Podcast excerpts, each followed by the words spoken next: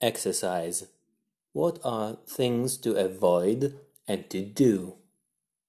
Read or listen to the story of Thomas and discuss with your friends or family. How many emotions did he feel? Which of those were positive and which were negative? Why did he feel this way? What did he do to solve the problem? How many emotions do you feel at your workplace? Are they good or bad?